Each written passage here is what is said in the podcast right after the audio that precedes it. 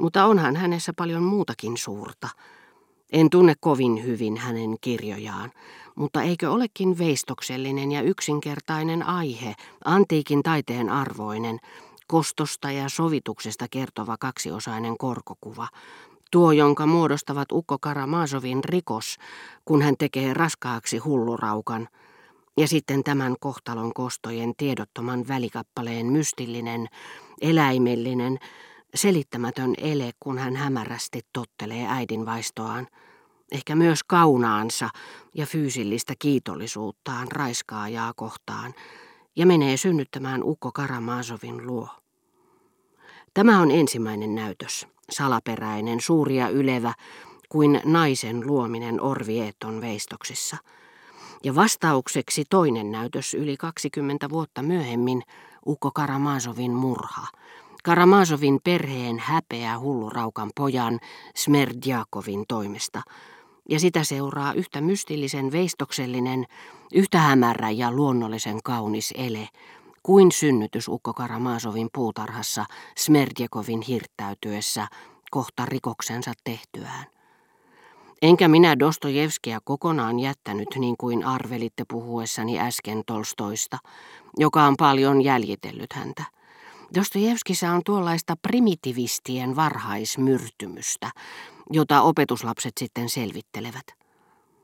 Kultapieni, kurjaa, että olette niin laiska. Teidän näkemyksenne kirjallisuudesta on paljon kiinnostavampi kuin niiden, jotka sitä meille opettivat. Kun ajatteleekin kaikkea, mitä meidät pantiin kirjoittamaan Esteeristä, Monsieur, muistatteko? Ja hän nauroi. Ei niinkään tehdäkseen pilaa opettajistaan ja itsestään kuin siitä ilosta, että löysi muististaan yhteisestä muististamme vanhemman puoleisen muiston. Mutta hänen puhuessaan, ja koska ajatuksissani oli vään töi, mieleeni tuli vuorostaan toinen hypoteesi, materialistinen, olemattomuuteen viittaava. Aloin taas epäillä. Ajattelin, että vaikka vähän töin teemat tuntuivatkin ilmaisevan tiettyjä mielentiloja, samanlaista kuin se, minkä vallassa maistelin yrttiteehen kastettua sitruunakakkua, mikään ei taannut, että sellaisen tilan epämääräisyys oli merkki sen syvällisyydestä, vaan ainoastaan siitä, etten vielä ollut osannut analysoida sitä, ettei siinä siis ollut mitään sen todempaa kuin muissakaan. Mutta se onni, se varmuus onnen tunteessa juodessani yrttiteetä, hengittäessäni champs vanhojen puitten tuoksua, se ei sittenkään ollut harhaa. Oli miten oli, kuiskasi minulle epäilyksen henki, vaikka nämä mielentilat ovatkin syvällisempiä kuin muut, ja juuri siksi mahdottomia analysoida, koska ne panevat peliin liian paljon voimia, joista emme vielä ole tietoisia, töin teemojen viehätysvoima tuone mieleen, koska sitäkään ei voi analysoida. Mutta ei se silti todista sen olevan yhtä syvällistä. Puhtaan sävelaiheen kauneus vaikuttaa helposti jonkin epäälyllisen vaikutelmamme kuvalta, tai ainakin sukulaiselta, yksinkertaisesti vain siksi, että se on epäälyllistä. Siis minkä vuoksi kuvittelemme erityisen syvällisiksi nämä salaperäiset teemat tietyissä töin kvartetoissa ja tässä konsertossa. Albertin ei soittanut minulle yksinomaan töin musiikkia. Piano esitti hetkittäin tieteellisen, historiallisen ja maantieteellisen taikalyhdyn osaa.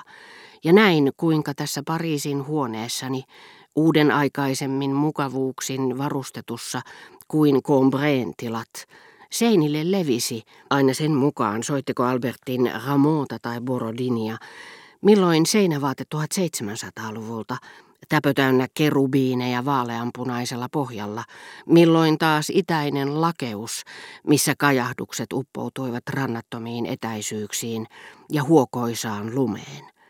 Ja nämä vaihtelevat koristukset olivatkin huoneen ainoat, vaikka siihen aikaan kun sain periä Leonitädiltäni, Olin päättänyt hankkia kokoelmia, kuten Swan, ostaa tauluja ja veistoksia.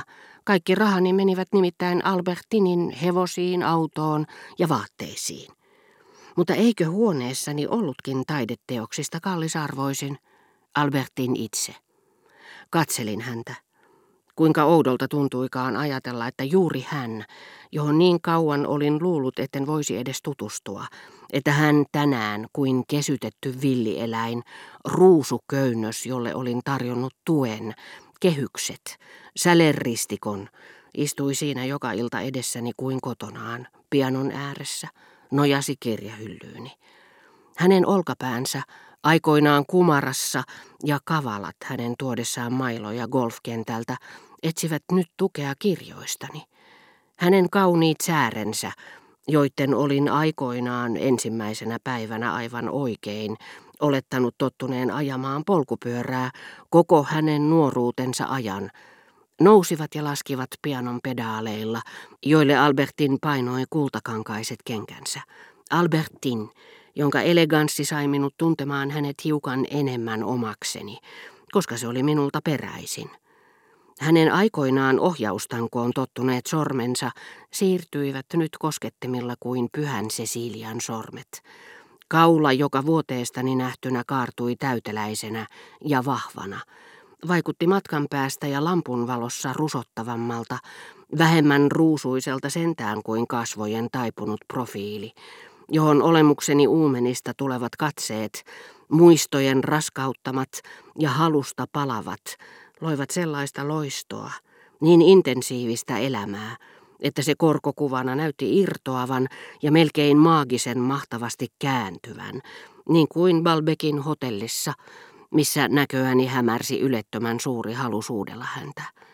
Pitkitin jokaista pintaa näkymättömiin, aina sen alle, joka sitä peitti, puoliksi suljetun silmän luomi, poskipäällä tukka, ja sai minut vain korostetummin tuntemaan nämä kerrostuvat tasot, silmät ikään kuin opaalit, malmissa vielä, kaksi kiiloitettua liuskaa, kestävämmät kuin metalli ja sittenkin säteilevämmät kuin valo, loihtivat niitä varjostavan sokean materiaan keskelle, ikään kuin lasin alle vangitun perhosen sinipunervat silkkisiivet ja mustat kiharaiset hiukset ryhmittyessään yhä uusiksi muodostelmiksi, hänen kääntyessään puoleeni kysyäkseen, mitä soittaisi, milloin suuremmoiseksi siiveksi, teräväkärkiseksi ja leveäkantaiseksi kolmioksi, korpin värisine sulkineen, milloin mahtavaksi, monipuoliseksi vuorijonoksi huippuineen, vedenjakajineen, rotkoineen, kuohahdellessaan niin rikkaat ja moninaiset, että tuntuivat ylittävän luonnon tavanomaisen vaihtelevaisuuden, ja vastaavan pikemminkin kuvanveistäjän haavetta hänen kootessaan vaikeuksia korostaakseen kaikkea Norjaa, tulista, sulavaa, innostavaa teoksessaan. Hänen hiuksensa tekivät oikeutta, peittäessään sen osittain rusottavien sileitten lakatulta puulta hohtavien kasvojen eloisan kaaren käännöksille.